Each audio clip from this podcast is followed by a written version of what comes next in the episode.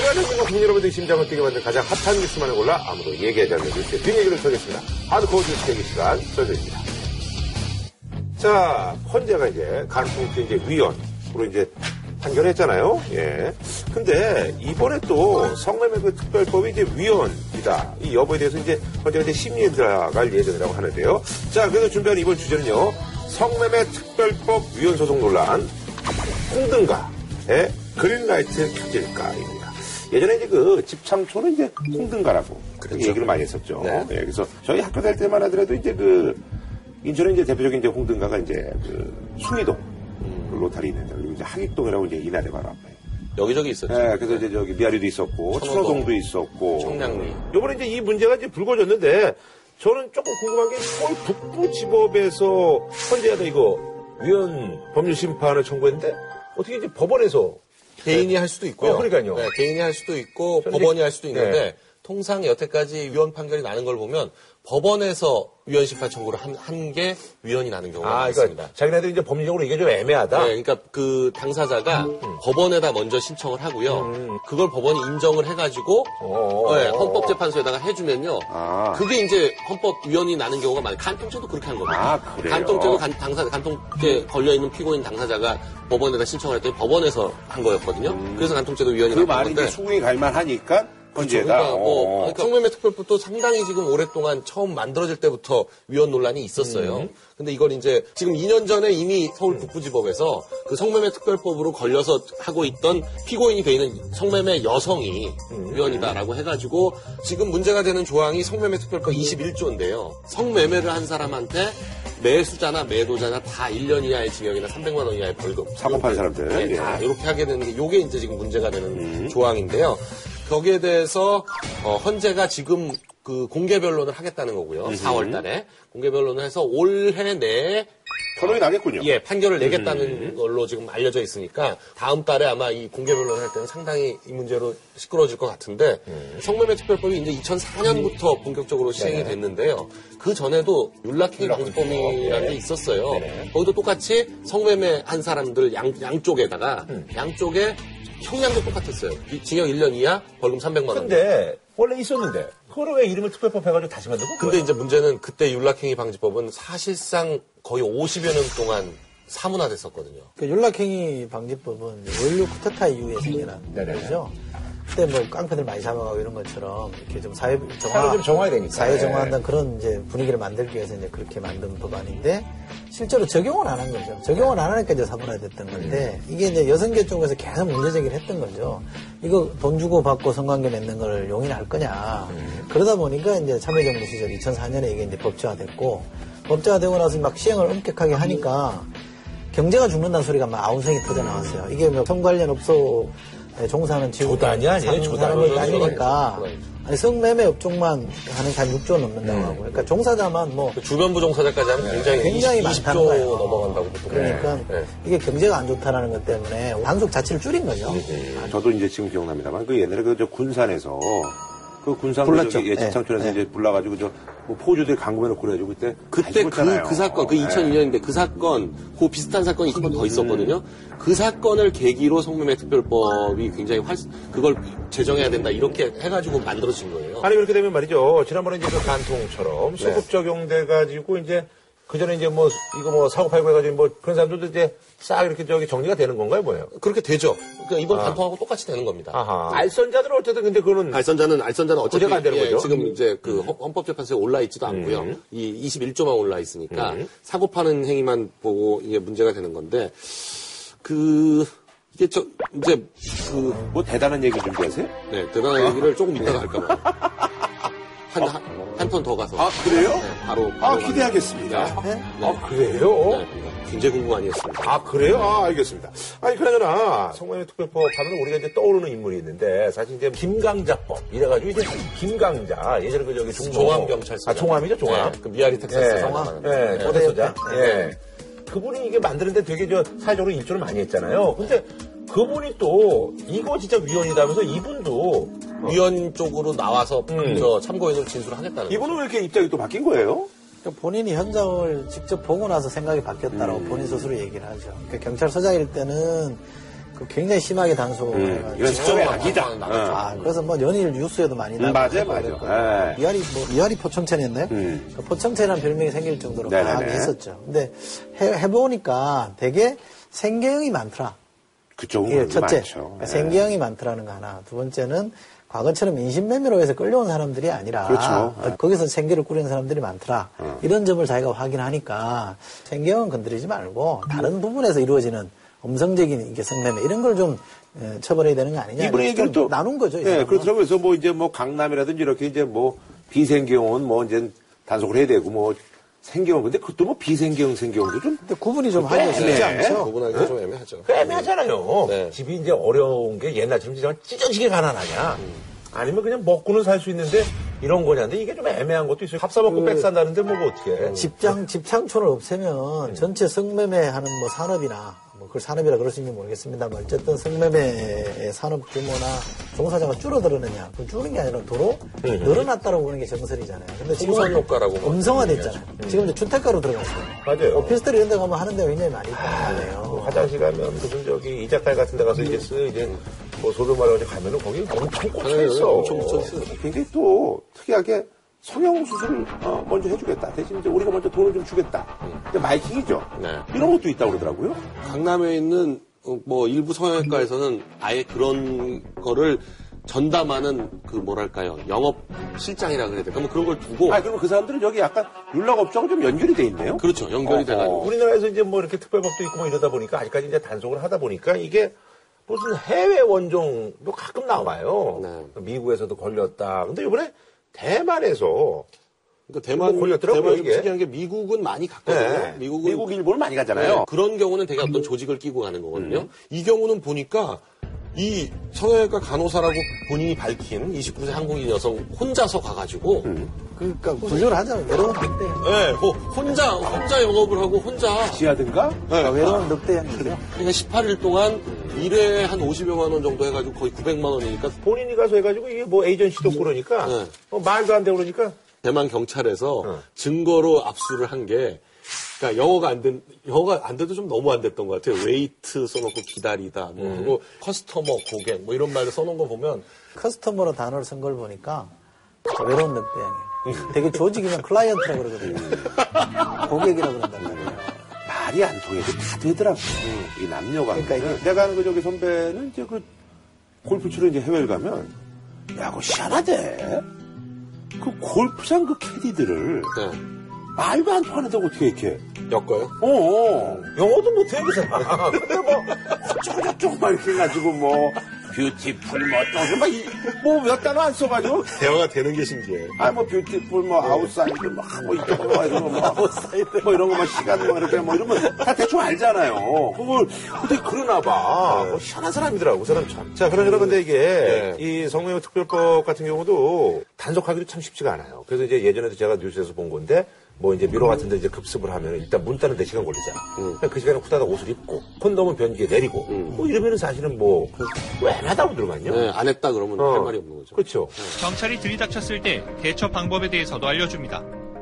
그러니까 상당히 그냥 있었다는 거죠 오빠가 관계는 안 맺었다고 와서 우리 얘기했다고 이렇게만 하는 근데 아 다음부터 조심하십시오 이러고 그 자리에 오빠가 간다고 엄밀하게 말하면 경찰력의 낭비에 가깝습니다. 음. 이거 잡으려면 한 번 단속하는 어떤 한 업소를 답- 단속하려면 최소한 경찰관 10명이 들어가야 된다는 그렇죠. 건데 뒤에 지키고 있어야지, 네. 올라가야지, 뭐. 입구, 어, 또, 저, 퇴로 다 막아야지. 그리고 드- 덮쳐서 잡아야지.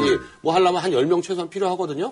근데 경찰관 10명이 이게 또 낮에 잡아요? 밤에까지 기다리고 있다가 이걸 잡으려고 해야 되는 건데. 그래서 잡아서 과연 이게 뭐가 득이 되느냐 이거죠. 실제 처벌이 엄청나게 센 것도 아니고. 그러니까 이게 그 과연 이런 처벌을 해야 되느냐 이런 문제인데요. 매춘이라는 게 그 인류 역사상 가장 오래된 직업 중에 하나예요.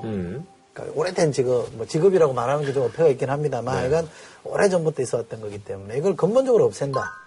범죄를 근본적으로 없애는 거랑 똑같은 거는 불가능한 얘기라고 봐야 되는 거죠. 근데 문제는 이걸 한 사회가 어떻게 이제 이렇게 핸들할 거냐, 이렇게 관리를 할 거냐 문제인데, 집창촌을 없애니까 이게 주택가로 들어가고, 변종업체. 빌딩 사이로 많잖아요. 들어가 버리니까 이게 더 위험해지는. 오피스방, 뭐. 키스방. 뭐. 키스방. 뭐. 완전히 없을 수 없는 거라면 어떻게 관리할 거냐 문제로 가는 게 맞거든요. 아니, 뭐, 대단한 얘기를 한다더니 뭐, 뭐 있어요? 이제 지금 하- 끝나갔다. 됐는데. 이제 하려고요. 예. 그러니까 이게 달고 났어 내가? 네, 달- 이제 달궜어요. 네.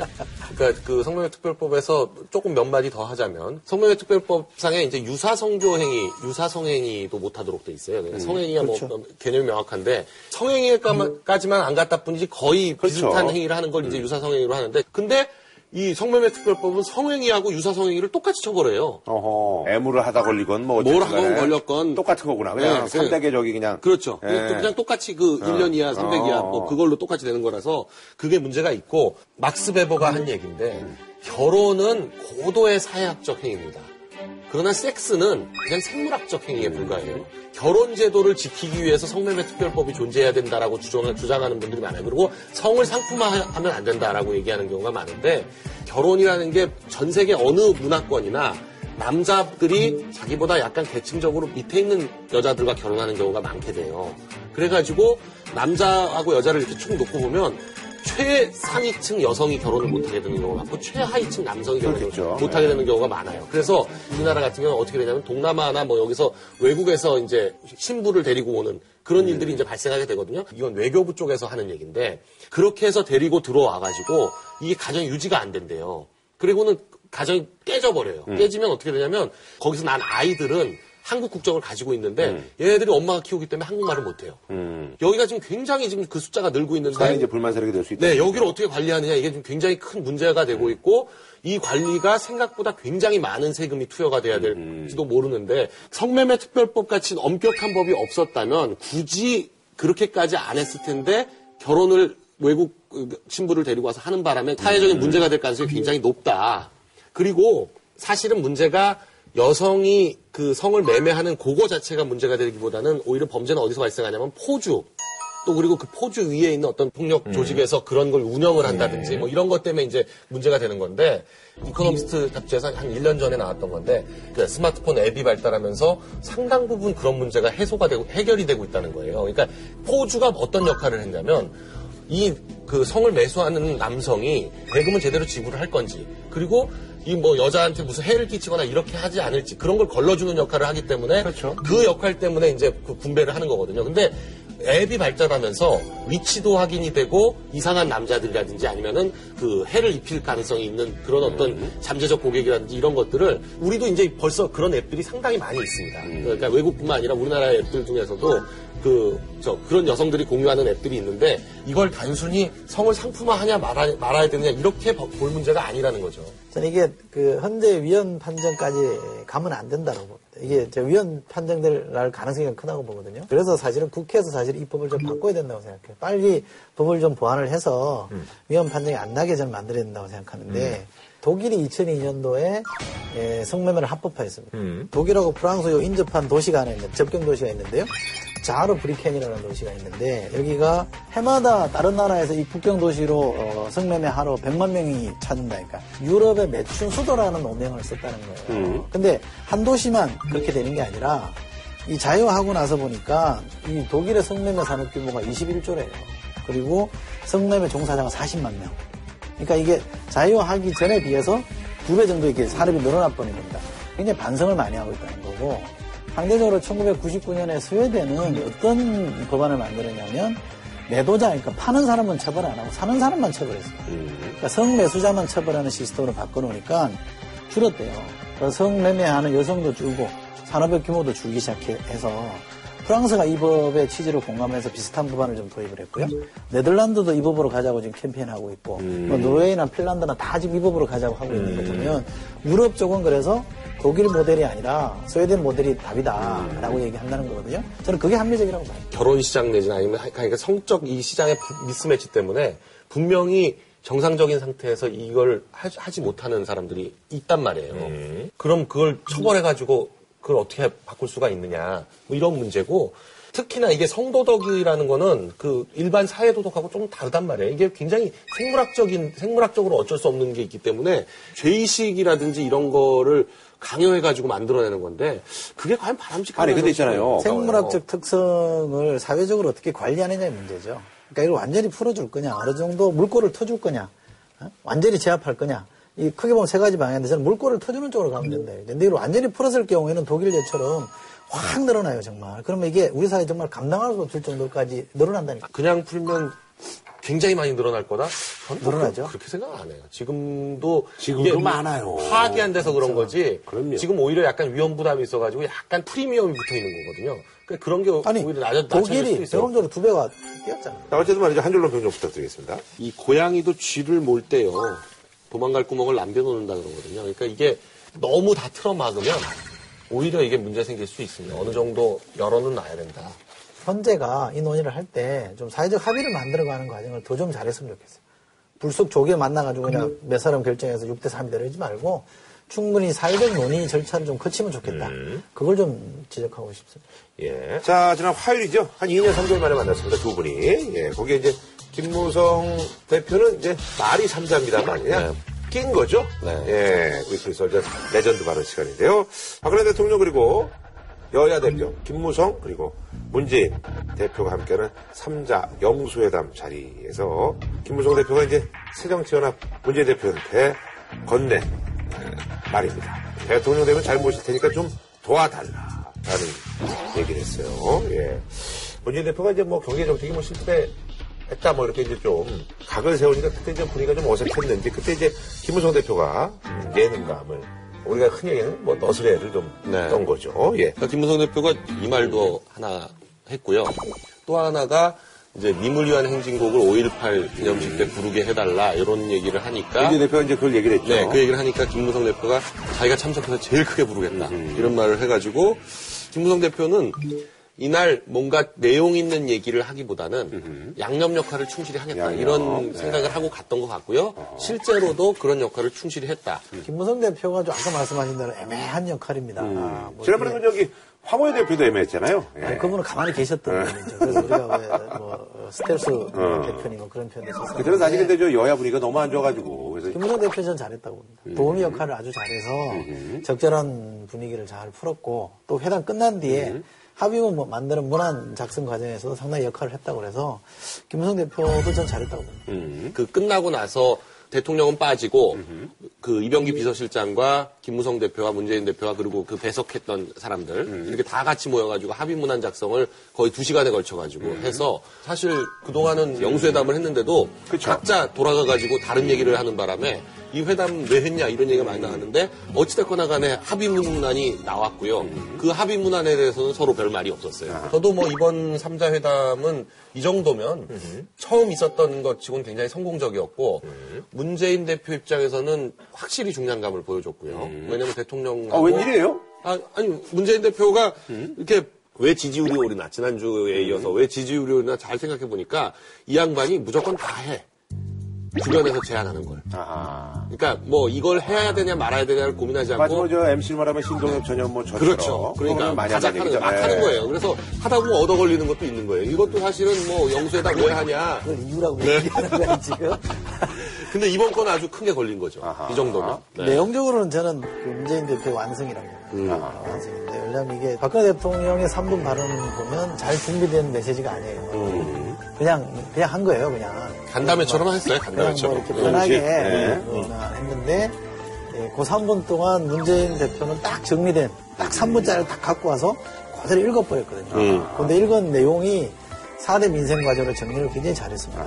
그러다 보니까 기자들은 그걸 눈치챘는데 문재인 대표가 경제가 실패했다, 뭐 경제 문제 복지 공약 파기됐다 이런 얘기를 하니까 박근혜 대표 움찔하는 모습, 아주 상당히 경직된 보여요. 예. 그러고는 갑자기 메모지를 딱 꺼내가지고. 그러니까 위장한 거죠. 이렇게 숨기기 위해서 볼펜을 들었다. 그래서 기자들은 되게 이제 그렇게 볼 정도로 어, 박근혜 대표 대통령 쪽 청와대가 당했다가 이렇게 보는 게 맞는 것 같고, 그러니까 대통령 화가 굉장히 많이 났던 것 같아요. 이 자리는 서로 좋게 얘기해보자는 자리인데 왜 와서 이렇게 들이대냐? 이거죠. 어, 들이대냐에 대한 불만이 있을 수 있고 또 하나는 저쪽에서 저렇게 준비했는데 니들은 뭐 했냐. 자기 참모들에 대한 화를 낼 수도 있는 건데 어 느 건지는 모르겠습니다만 화를 내니까 해당 끝나자마자 수석이 경제 실패에 대한 반박을 하고 그래서 이제 날은 그 자료까지 이제 내고 자료가 낸 거군요. 8페이지, 9페이지 자료까지 내고 하는 거 보면 대통령이 굉장히 화가 많이 났고 네. 이거는 문재인 대표 완성이다. 아니 그러잖아 말이죠. 사실은 이런 농담들을 종종 하나 봐요. 제가 했던 프로 그 적과의 동침에서 박지원 뭐 의원하고 이제 김무성 대표가 나와가지고 네. 당시 이제 의원이셨죠. 그래서 이제 김무성 의원이 그런 얘기를 했다고 그러더라고요. 내가 대통령이 되면 형님이 좀 총리를 좀 맡아주셔. 뭐 이런 얘기를 했었는데 그때 우리도 있었어요. 있었죠. 네. 김무성 대표가 대통령 되면은 형님 총리 맡아주십시오. 이런 농담들을 이렇게 하나요?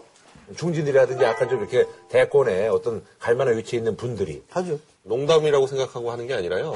진지하게 하죠, 진지하게. 아니, 맨날 대의원은- 저기 대통령제가 된다고. 네. 아니 그러니까 많은 내가 사람들이 그 농담을 생각하고 있는데. 아니요, 그, 진지하게 생각하는 분들도 많아요. 안영석 변호사 변호사 시절에 어. 그 보좌관이 제 대학교 후배예요. 어. 근데 이러고 시간만 나면 불러다 놓고 대권 플랜 짰다는 거 아니에요? 둘이서? 요즘, 요즘도 많이 해요, 요즘도. 요즘도 많이 하는데 요즘은 이상해. 예전 같으면 총리를 되게 좋아하는 분들이 많은데 요즘은 KBS 사장하고 싶은 분들이 많아요. 그래가지고. 아니 이제 방송하고 있으니까 옆에 그런 사람이 네, 그 주로 이제 방송계 사람들은 실제로 그냥 제일 하고 싶은 게 KBS 우스갯소리로 그런 얘기 사장이더라고요. 많이 합니다. 김무성 의원이 이제 어쨌든 네. 뭐 분위기를 좀 이렇게 훈훈하게 이제 이끌어 갔는데 근데 제가 그 저가의 동침 이렇게 할 때 보니까 네. 방송이라든지 카메라 들어오면 약간 좀 이렇게 경직되시는 그런 건 좀 있더라고요. 그래서 김무성 대표는 이번에도 무슨 저 동영상 만들어서 내 가지고 어, 맞아, 맞아, 맞아. 뭐그 로봇 연기 한다고 아. 해가지고 한참 떴는데.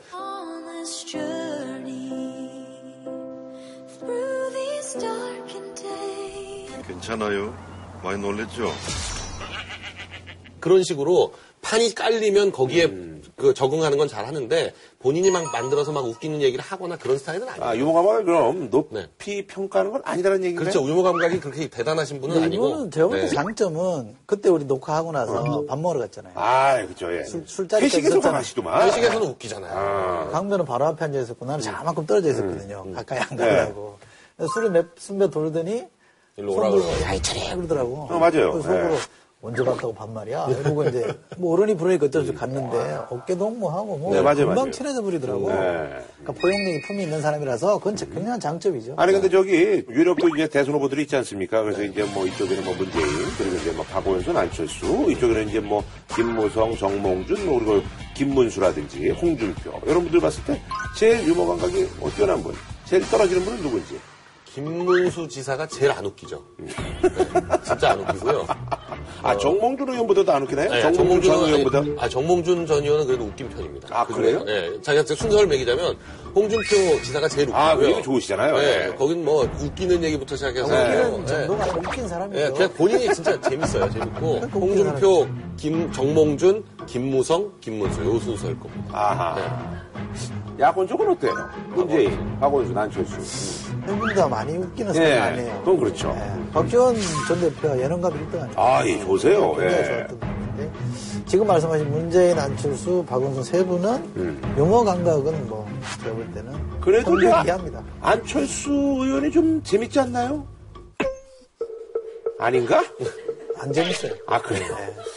아, 이번 그 3자 회동은 박근혜 대통령이 제일 손해를 많이 봤다 이렇게 볼 수밖에 없는 거예요. 아 근데 요즘 분위기 좋잖아요. 근데 뭐 뭐 대통령이 꼭 이겨야 되는 자리 아닙니다. 대통령이 필요하면 얼마든지 져주는 것도 국민들을 위해서 그런 거니까 나쁘지 않은 건데 제가 두 사람을 꼭 거론하고 싶은데 이번에 사실 보이지 않는 역할을 많이 했던 분이 이병기 비서실장하고 야당의 김현미 대표 비서실장 두 네네. 사람이 역할을 많이 했습니다. 조율을 잘 했던 것 같고요. 기사화는 크게 안 시켰습니다만 기자들께 하는 얘기가 경구공 옆에 호텔 짓는 거 있잖아요. 어, 요거 홍문여고 호텔, 옆에. 호텔 짓는 거 굉장히 쟁점이다. 그 한일에서 하던 건데. 그렇지. 그래서 네, 땅콩 호텔이니 막 그런 표현 있잖아요. 그게 이제 쟁점이 된 거예요. 이걸 짓게 해주자. 안 된다 가지고 설랑설을 하니까 이병기 비서실장이 많이 듣고 있다가 아니 그거 짓게, 안 짓게 하면 끝날 일을 왜 자꾸 그거 가지고 서로 얘기하냐. 그러니까 내용적으로 야당 편을 드는 얘기를 한 모양이에요. 그랬더니 김무성 대표가 그거 모르면 가만 좀 있으라 하고 면박을 줬대요. 아 그래요? 그렇게 좀 있다가 이명기 실장이 나갔다 들어오더래. 음. 그 기자들이 해서 화시키고 아. 옛날에 김기춘 비서실장 같았으면 그런 일이 어디 있었겠습니까? 말도 안 되는 얘기니까. 음. 그러니까 청와대 지금 권력 관계가 비서실장이 딱 털어지고 가는 관계는 아닌 것 같다. 아, 그런 것들을 이제 근데 곧- 결국에는 뭐그 사안은 그러면 저기 빠졌죠. 이제- 아 빠진 안 거예요? 됐죠. 어, 어. 그래서 제가 완성했, 그러니까 문재인 대표 완성했던 이유가 뭐냐면, 의료용리화 때문에 안 된다. 음. 아까 말해서 금방 얘기한 관광호텔 학교 옆에 씌우면 안 된다. 이런 것들을 다 유보시켰기 때문에 야당이 원하는 걸 다 얻었거든요. 그런 점에서 보면 이제 야당이 완성했다고. 네. 봅니다. 근데 저는 뭐 전직 대표들, 그러니까 김한길 대표뿐만 아니라 문희상 그리고 안철수 뭐 이렇게 해가지고 전직 대표들을 다 모아서 어떤 얘기를 하면 좋겠는지에 대해서 조언을 들었다는 거. 이게 굉장히 문재인 대표가 참 잘했다고 보여지는 측면인데요. 왜냐하면 이런 회담을 하고 오면 그 회담 당사자들뿐만 아니라 자기가 대표하고 있는 당내 사람들이 어떻게 생각하냐 이게 또 굉장히 중요하거든요. 그렇죠. 예, 이, 이쪽에서 아 잘했다라는 평가가 나와줘야지 그 기자들도 그렇고 국민들도 그렇게 받아들이는데 하여간 전직 대표들한테 미리 그 얘기를 터놓고 했다는 거. 그러니까 전직 대표들 씹어댈 게 입장에서는 없는 거죠. 네, 전직 대표들 입장에서는 아 그래도 내가 대, 대접 받았구나 이런 느낌이 들잖아요. 그러니까 최선을 다해서 얘기해주게 돼 있거든요. 그러니까 그런 조언까지 다 듣고 했기 때문에 어, 상대적으로 준비에 있어서는 대- 박근혜 대통령보다는 문재인 대표가 훨씬 많이 했고 계속 만나자는 이거에 합의를 했으니까 상당히 오랜만에 그 정치가 복원된 듯한 느낌이랄까? 그리고 이게 설레발인데 제가 꼽은 설레발을 하나 이거 아, 이거 빼놓고 가면 이건 좀 후회될 것 같은데 이건 이제 박근혜 대통령이 한 얘기입니다. 대한민국의 청년이 텅텅 빌 정도로 한번 해보세요. 다 중동 갔다고 할 수 있도록 이런 말 했잖아요. 하여튼 대한민국의 청년이 처- 텅텅 빌 정도로 한번 해보세요. 다 어디 갔냐? 저 중동에 다 갔다고 그래. 이게 SNS 난리가 났습니다. 그래서 왜 친구 영화에 나오는 그 표현이 있잖아요. 네가 가라. 이런 것처럼 인식 자체가 문제가 있어요. 중동 무슨 특수가 터지면 젊은이들이 다 거기 가서 일자리 찾고 그럴 수 있는 것처럼 생각하는 거는 너무 나이브한 생각이죠. 본인은 아마 이제 워낙 중동 특수가 있을 거다라는 주장과 약간 설렁객을 한 것 같은데 대단히 부적절했던 것 같고요. 어, 그래서 그, 런 점에서 보면 저는 이게 이번 주 어, 설레발이다. 아, 이소리 소장님 개인이 이제 선택한 이제 뭐 썰려봐라는 얘기죠. 예. 자, 설정도 좀 부탁드리겠습니다. 모양은 그렇게 괜찮게 끝났는데 끝나자마자 청와대 수석이 문재인 대표 주장을 반박하고 그 다음날 보도자료까지나 자료지까지 내가지고 또 그 논박하고 이런 거는 굉장히 저는 오게 티라고 생각합니다. 과거에 왜 2005년도 2005년 9월인가요? 박근혜 당시 야당 대표와 노무현 대통령이 만났을 때도 그때도 야당이 끊임없이 공격한 게 뭐냐면 경제 파탄 났다, 민생 도탄이다, 뭐 이런 얘기를 계속 했거든요. 그랬더니 그 회담에서 대통령이 노무현 전 대통령이 당시 대통령이 데이터를 갖고 얘기해달라 그랬더니 당시 박근혜 대표가 뭐라 그러냐면 국민이 피부로 이렇게 느끼고 있다. 이렇게 얘기했단 말이죠. 거기에 대해서 당시 노무현 대통령이 뭐라 그러냐면 동의는 할 수 없지만 존중하겠다. 그 의견을 전 충분히 존중하겠다라고 했잖아요. 훨씬 큰 모습이었잖아요. 대통령이라는 자리는 알고도 속고요. 또 일부러도 자세를 낮추고 기꺼이 양보하는 자리다. 그게 대통령직이라는 자리가 요구하는 저는 자세나 덕목이라고 보기 때문에 대통령이 화내지 마라. 화는 국민의 몫이다. 네. 저는 뭐 자주 만나라 음, 말씀드리고 싶습니다. 네. 예. 다음은요, 뭐, 대학교에서 이제 날라온 소식인데요. 야, 요즘도 이런 문제 난 이해가 안 가네. 신입생들한테 이제 복종을 강요하는 그런 행동 규정. 이게 사실은 뭐, 예전에 약간 좀 학교 중에서도 좀 특수하고, 네. 뭐, 육사라든지, 아니면 무슨 뭐, 최대. 어, 체대라든지, 뭐 이런데. 근데 이게 일반 대학교에서 이랬다는 게 참 이해가 안 가요. 네. 그래서 이번에 준비한 주제는요, 선배가 너무해. 신입생 행동 규정 논란입니다. 자, 이게 이제 단대죠, 단대. 네. 그 내용을 좀 소개해 주세요. 그 학교에. 예, 신입생이 아마 이걸 제보를 한 모양이에요. 이런 걸 하라고 행동 강령이라고 나눠줘가지고 하라고 그러는데 보면 황당하게 무슨 군대도 아니고 화장 금지, 복장 규제, 그리고 단합가채를 이건 군대에서 하는 거 아니에요? 단합가채라는 게 단합가채를 의무적으로 사용하고 선배에게 극존칭을 사용하고 택시나 오토바이 타는 것도 안 되고 개인 차량 가지고 오는 것도 학회장에 허락을 해야지 이용 가능하다고 하고요.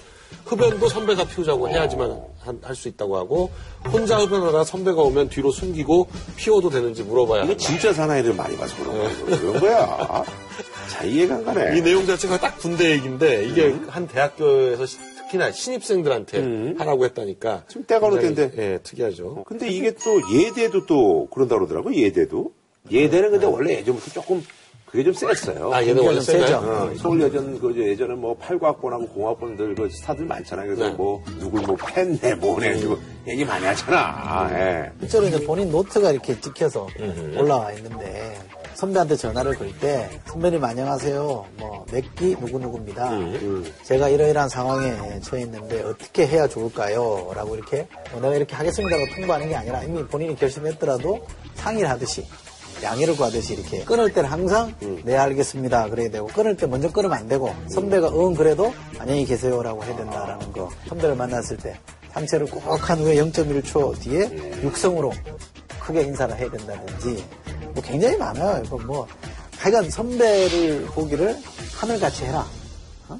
뭐 이런 얘기인데 조금 과하다는 느낌은 있어요 이게 우리가 예절 교육 차원에서 하는 거라면 이렇게까지 안 하죠 옛날에 조폭 단속하면 조폭들의 그 조직의 원칙이 선배를 만나면 90도로 맞아요. 인사하며 형님 잘 다녀오셨습니까? 이렇게 인사한다. 뭐 이런 거. 그러니까 조폭인지 아닌지 아는 게 90도 인사하느냐 안 하느냐 뭐 이런 거였거든요. 근데 여기 보면 허리를 숙여 인사해라 뭐 이런 게 나오니까 이게 좀 조폭인지 네. 군대인지 서울대 옛날에 그 다닐 때는 뭐 이런 게 있었나 법대. 아이, 저 전혀 전혀 이런 과에서는 없었고 이제 뭐 서클이라든지 뭐. 일부 이제 동문회 고등학교 동문회는 그 고등학교 당시에 동문회, 동- 동문회, 옛날 말로 동문회 빠따라 그러죠. 음, 동문회 그런 빠따 게 때리는 데가 있다 그러는데 저희 때 고등학교는 그게 동문회는 왜 되냐면 교련 받았잖아요 고등학교. 때 교련 받고 무슨 분열 같은 거 하고 막 사일 연습도 하고 막 이랬잖아요. 매번 내려가서 두발 검사하고 복장 검사하고 막 이러다 보니까 그게 몸에 배인 거예요. 그러다 보니까 이제 고등학교 동문회 가면 빠따 때리는 사람이 꼭 한두 명 있어요 근데 지금은 거의 없어졌을 거예요 저는 고등학교 때는 오히려 그게 있었어요. 빠따 그러니까 그. 선도부를 좋은 명칭으로 자유, 자율부라 그랬었는데 그 자율부를 하면은 뭐 이게 아무 이유 없이 한해 위에 선배들 그냥 다 불러다가 빠따 치고 이런 게 있었는데 대학교 들어가서 나 이런 거 전혀 못 봤는데 대학교에서 이걸 한다 그러니까 아니 그래서 지난번에도 그 저기 서강대가 대통령도 지금 거기 나오고 그래가지고 주목받는 학교인데 서강대에서 그때 OT 할 때 그 무슨 성희롱 뭐 어쩌고 저쩌고 그래가지고 그때도 보도 한참 됐었어요. 숙소의 방 이름을 좀 그러니까 뭐 발작지도 않게 뭐 알러뷰 방뭐 이건 뭐야. 라면 먹고 갈래가 이게 완전히 그렇게 됐구나. 아니 라면 먹고 갈래 하기지. 예? 아니, 그러니까 라면 먹고 갈래. 뭔지 모르시죠 이거? 아니 갈래 하기가 같이 잘래 아니야? 아니야 이게 몰라 그러니까. 왜 뭔데?